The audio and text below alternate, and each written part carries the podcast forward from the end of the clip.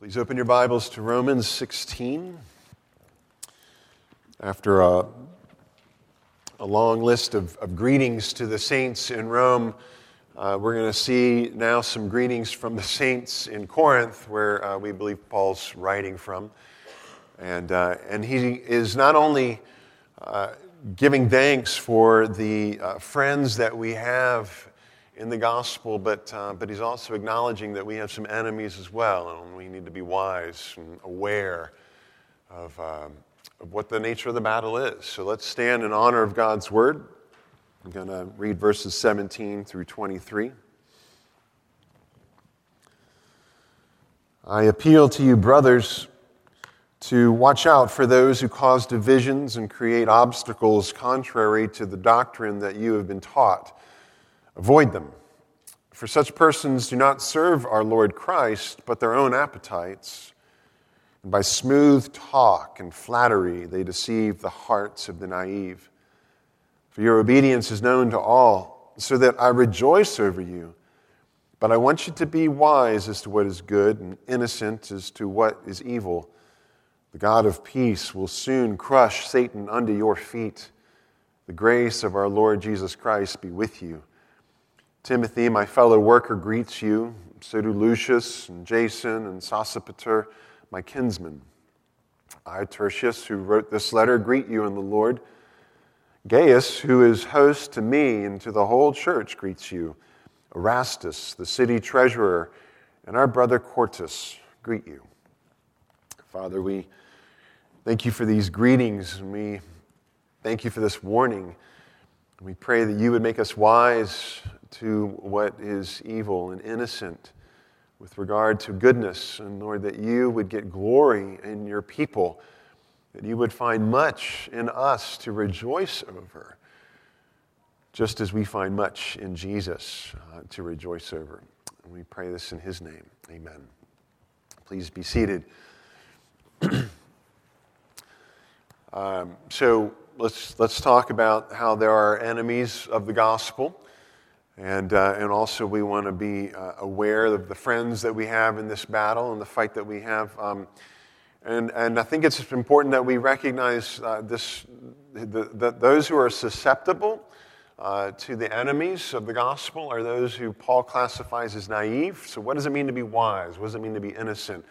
How can we not be uh, naive? And so, as you look at verse 17, Paul's appealing to us to watch out uh, for those who cause divisions and create obstacles. And in the next verse, he talks about their strategy that by smooth talk and flattery, they deceive the hearts of the naive. So uh, these are very real uh, risks, these are very real um, uh, dangers that we've got to, as Paul describes, watch out for.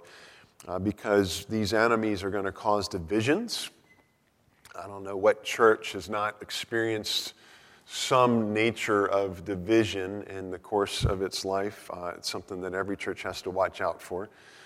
Uh, they create obstacles. Uh, these, these enemies are going to um, create obstacles to the sound doctrine that we've been taught. Uh, and they will deceive the naive. Um, Paul uses this language to watch out for, meaning that you and I need to be aware uh, that these things are there. Uh, we're not to be like, uh, well, let me put it this way.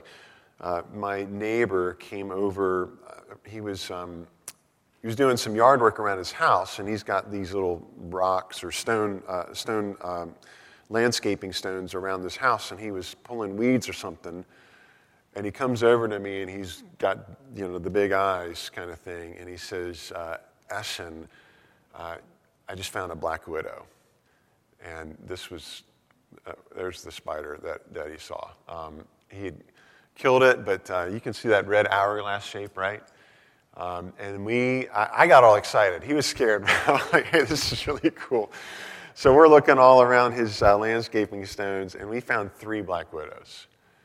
Um, and the thing is, once you knew what to look for, they were, they were easy to find because they have a sort of a telltale webbing. It's not the nice circular patterned spider web that we're accustomed to. It's sort of just this, I don't know, um, randomness to it.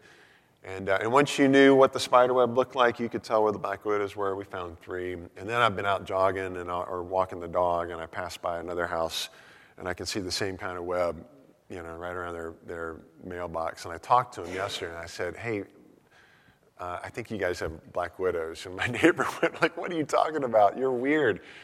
Uh, and, um, and we went down to the mailbox. I said, no, come and look. And I lifted up the little um, stone that was there, and sure enough, you know, the little spider scurried away.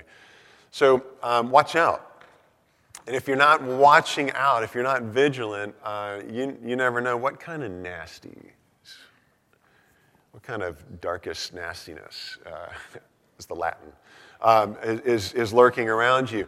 Uh, we were at Natural Bridge a couple of weeks ago and um, just enjoying beautiful sunny day. Kathy and Lydia and I. Natural Bridge is beautiful. It's the first time I've actually ever been there. Um, almost 47 years old, and I've lived all but three years of my life in Virginia. Finally got around to going to Natural Bridge. So it's beautiful, right? You see that little stone wall that we're standing beside? Guess what's in the stone wall? That is lurking just on the other side of the stone wall. So um, it's fine. It's not poisonous. It's not going to hurt you or kill you. Uh, but they're all over the place. So this was that was that was Lydia's reaction, and that was Kathy's reaction after seeing the snake. And they were everywhere. So literally, we saw like a dozen snakes uh, in addition to all the cool stuff in Natural Bridge. So yeah, those are snakes right there. Uh, uh and by the way, we saw this guy. So he's kind of scary too. Uh, if you don't, you know, you, you don't see the snakes if you're not looking for them. They're on the other side of the wall, or they're kind of hanging out underneath these rocks and stuff. But if you're watching out, if you're vigilant, yeah, you know what to look for, and you can see sort of the danger uh, before you're, uh, well, before it takes advantage of you. Um, why do we need to be vigilant in the church? I mean, what is there to, what is there to be vigilant of? Why should we watch out? I mean, is, is Paul just sort of being alarmist here? Is he, you know, crying wolf one too many times or whatever? Well, maybe it'd be good for us to listen to Jesus, who says things like, hey, watch out. Uh, beware the leaven of the Pharisees and the leaven of Herod uh, meaning that there are real enemies of the gospel, real enemies of the church uh, who want to twist uh, the doctrine of grace and uh, want to put law over top of it and who want to persecute the church.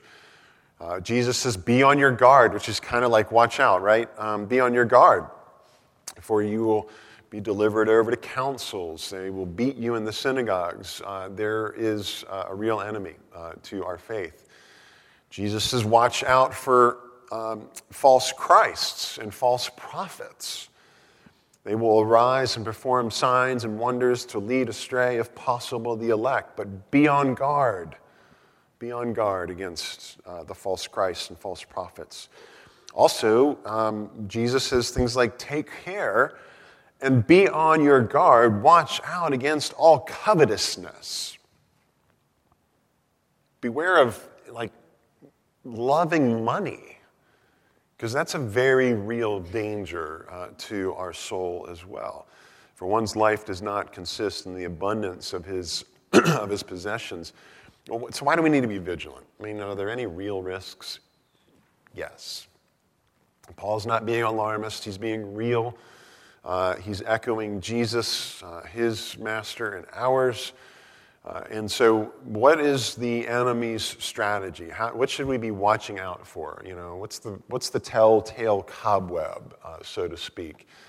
Well, we know that Satan is the original sort of smooth talker, and Paul warns us against those who, through smooth talk and flattery, um, will try to deceive us. Uh, and Satan used those strategies way back you know, as the original smooth talker, which prompted the original sin of Adam and Eve. And how, what, I mean, his smooth talk was, uh, you know, appealing to uh, their desires, right? Hey, um, that, that fruit sure looks good. Um, did, uh, did God really say that this is going to be bad for you? He's sort of smoothing over his twistedness, uh, flattering them and appealing to their desire to be like God, knowing good uh, from evil, and then just going right for the jugular and, and just outright deception. You will not surely die if you eat from the, the tree that's forbidden. Uh, so you can see a strategy right, right from the beginning. And what's, um, what's fascinating is Paul, you know, most people believe Paul's got Genesis 3 in mind as he's even writing this warning to the Romans. Why? Well, because of that message, he says, hey, the God of peace will soon crush Satan under your feet. Um, God's promise to Adam and Eve when he cursed the serpent in Genesis 3 was that you know you will um, that the serpent Satan will strike you know the seed of the woman on the heel, but he will uh, crush your head. You know is is the imagery there. Um, Paul's very aware of the victory that we have that's guaranteed through the gospel, but he doesn't want us to be lazy about um, the, the risks and the dangers that there are to our faith. Um, that hey, we've got to be vigilant. We need to watch out. Um, we don't really need to be naive. Those who are going to fall prey uh, to flattery, to smooth talk, to deception are those who are naive. Instead, Paul says you should be, as verse 19 puts it, I want you to be wise as to what is good and innocent as to what is evil. Um, that there really is a battle. There is such a thing as evil. There is such a thing as goodness. Uh, Richard Lovelace says that all who attempt for a single day to lead a life that's centered on God and His kingdom will discover that they have a battle on their hands. Uh, and anybody that looks at you like you're crazy, like, you know, hey, I think you might have a black widow by your mailbox, and they look at you like, what planet are you from? Hey, I think there's a real battle going on. I think there's truly, you know, spiritual forces of evil at work in this world, and there really is black, and there really is white, and there really is truth, and there really is lies, and, and so on. And people look at you like you're crazy. Well, they're, they're trying to ignore the battle. But it's real. Why does Paul promise that God will soon crush Satan under your feet unless there is a, a war going on, unless there's something uh, nefarious that's happening around them. Uh, otherwise, it would just be like, well, why do we need to make this promise? Um, so, what's normative for the church is this kind of this battle. Uh, the world, on the one hand, was going to say, hey, just be, be happy with yourself, be happy with the world as it is, no big deal. You know, sort of like, um, blessed are the, the conformists. Uh, blessed are those who just follow their hearts. Uh, blessed are those who are colorblind and just see everything in shades of gray. There's no black and there's no white. And, and that's, that's the gospel of this world. There's no battle, there's no, there's no real evil. You don't have to worry. Um, and instead, the gospel of the kingdom of God uh, says, hey, you need to not be happy with who you are and how this world is. Instead, your happiness comes from becoming made new. And your happiness rests not in this world, but in the world to come. Uh, it doesn't mean there aren't gifts to be enjoyed here, this side of heaven, but uh, we're not to come under the illusion that this world, as it is right now, is our home. We have a different home. We're aliens here.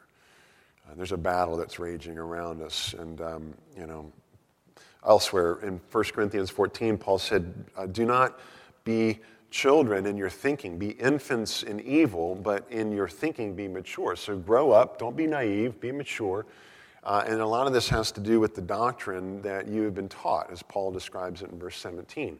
That the way to not be naive is to know and embrace and be rooted in, as Paul describes it, the doctrine that you've been taught, so that we can avoid those who, through smooth talk and flattery, are trying to put obstacles in the way of, of every doctrine that you've been taught.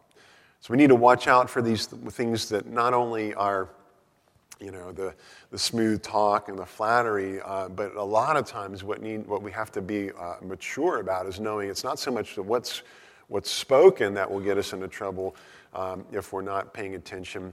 But we need to be watchful and vigilant actually for what's not said.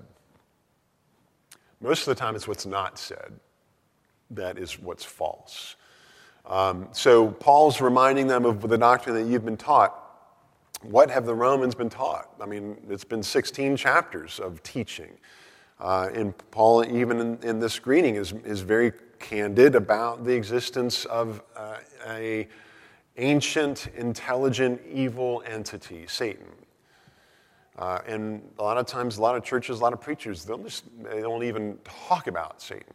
They, they just think that's sort of old fashioned or maybe antiquated or superstitious, but we're sophisticated now. and We don't need to believe in Satan.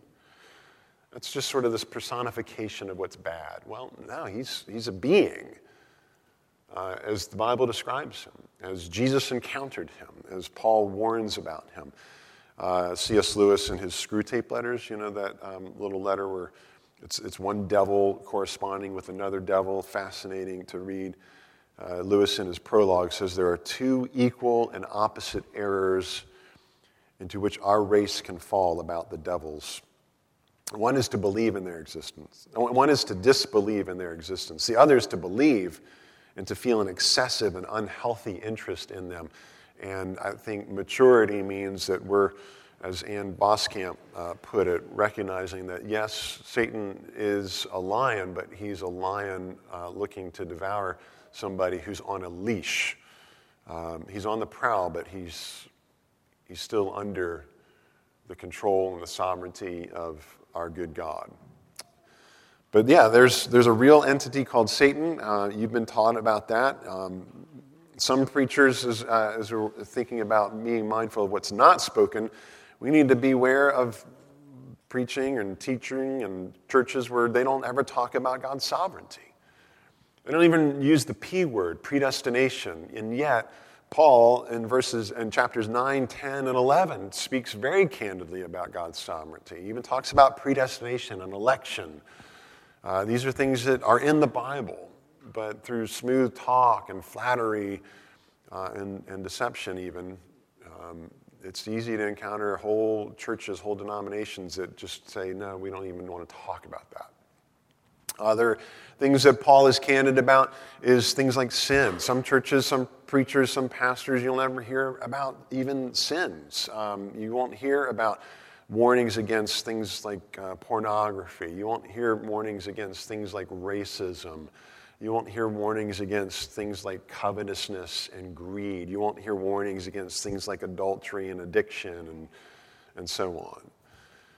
Uh, you won't hear about God's attitude towards sin that God actually cares about whether or not we um, are pure and faithful or whether we, uh, you know, give in to all of our desires and lusts. God actually is angry about sin. There actually is a just uh, relationship between uh, what is righteous and, uh, and punishment of what's evil. Uh, there is such a thing as hell. Jesus spoke not just about heaven, but he also spoke about hell. And in some contexts, some churches, you never even hear about eternal consequences. And, that's, and being naive means that you're just not even aware that that's not being taught because you're not aware of what's in Romans. You're not aware of what's in the rest of the New Testament or in the Old Testament. I, I when, when I was in seminary, uh, we thought we were going to wait to have kids until after uh, graduating and you know going to the first church, whatever. Well, in the first semester of our first year down there, um, surprise, we're pregnant with Rachel, uh, which was wonderful, but it created a little bit of a crisis uh, in our lives because we're like, all right, we know God's called us to seminary, and uh, He's called uh, Kathy to you know stay home with our babies, and so now what? Where's the income going to come from? So I took a part-time youth ministry job at a, at, like a very, very large downtown uh, church that had a good reputation, um, and some, some really neat people were attending there. But for the two years I was a youth pastor there, I never once heard the pastor talk about um, justification or the atonement. Uh, and those are words that, if you're new to the church and new to the Bible, uh, can uh, definitely sound religious, right? The word atonement is literally, it's, uh, it's, the word itself was invented to describe what justification does, what the gospel does. Because what sin does is it, it separates us in our relationship with God. And what the gospel does is it, it restores the at oneness that we were designed to have with God. At oneness, atonement, at one ment. And you'll never hear the fact that God sent his son to die on a cross for our sins, to justify those who put their faith in him, so that they can be reconciled to God, who formerly was, we were his enemies, and, and, and he was our enemy and we are now one because of what Jesus did. I, I, I, was there for two years, and I, I, heard, I heard you need Jesus. I heard life is better with Jesus, and I heard lots of things about Jesus, Jesus, Jesus, but I might as well have been hearing about Buddha. You need Buddha. Life is better with Buddha. Buddha has some really great things to say and to teach you. But Buddha didn't die on a cross for our sins, um, but I never would have known that. So it's not uncommon, actually, that you go to some churches, some. Um, uh, some teachers, some preachers, and it's not so much what they are teaching that's wrong, it's what they're not teaching that keeps the people naive. I've even been to churches where I, I sat through the whole worship service, and it wasn't until the benediction, uh, uh, yeah, the very end of the service, that I even heard the name Jesus. And some of you are, you know, like, yeah, I know, and I've been out there, and it's a barren land. Thankfully, there are some very healthy churches in our community, but I'm here to tell you not all of them are. Not every church is alike. You can't assume. And you've got to, you've got to pay attention. You've got to be mature. You've got to be vigilant. You've got to watch out. And it's not even so much as what they are saying, it's what they're not saying.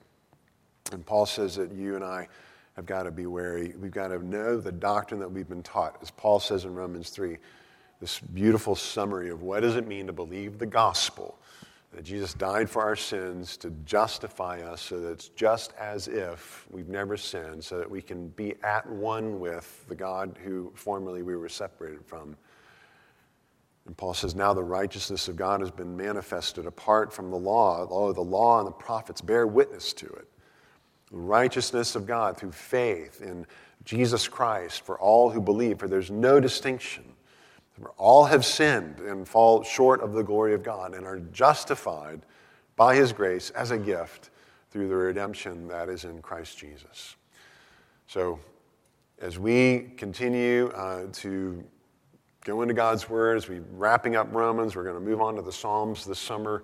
I don't want us to be ignorant of the teaching that God has delivered to us, and I don't want us to be naive. Um, and if you don't want to be uh, prey to smooth talk, to flattery, to deception, you and I have got to continue to mature and know what's in the Bible.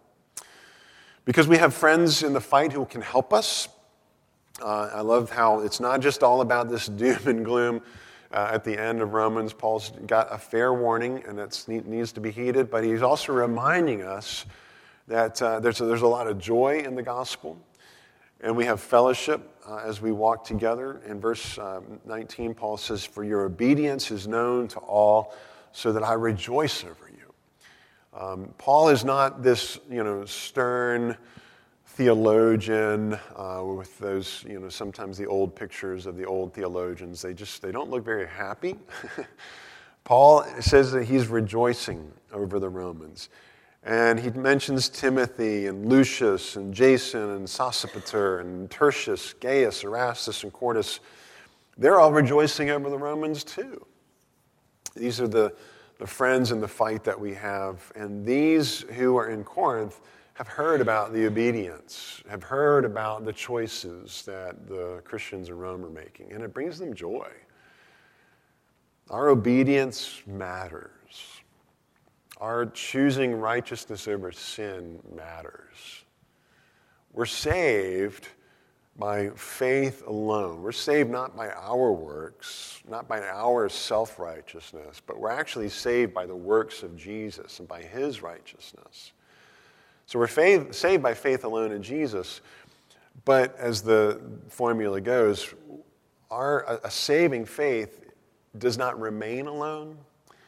It, it, shows itself, it bears fruit, as we've been memorizing in John 15. As we abide in the vine and Jesus, we're going to bear much fruit. And we're going to keep the Father's commandments. Uh, and Jesus is going to put his joy in us. Those are all the themes out of John 15. So think about it this way your obedience and my obedience matter.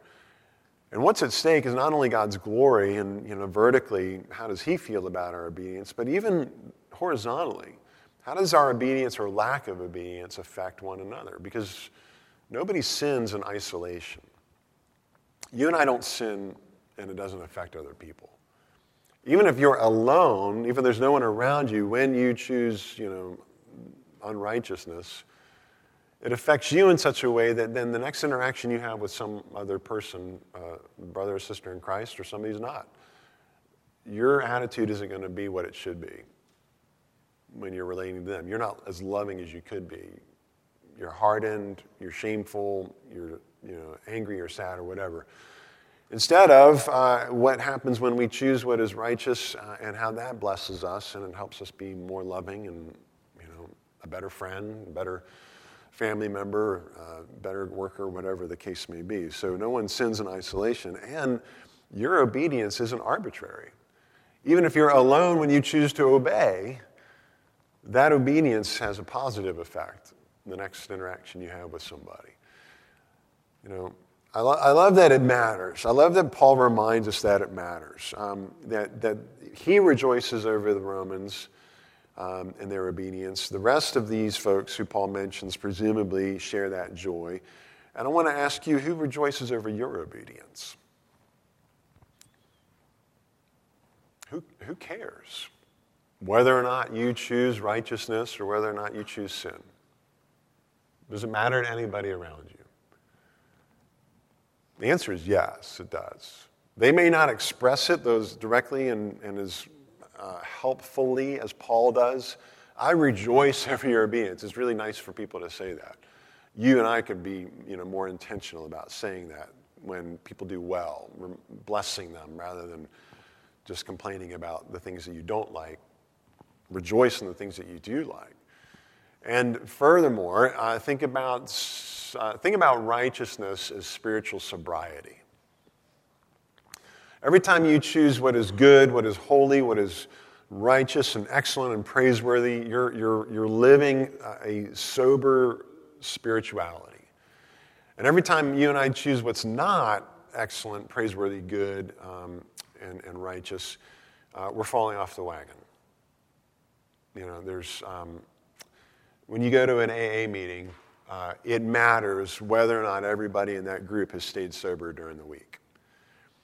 And that group is there to support those who fall off the wagon during that week. And they're going to say, hey, we're, we're, here, we're here for you. We're going to walk with you if you fall off. But they're far more encouraged when somebody continues week after week, month after month, year after year, choosing sobriety. It blesses the group. And our obedience is spiritual sobriety. It matters whether or not you and I obey. Uh, and it's going to bring joy to those around us. But vertically, what happens?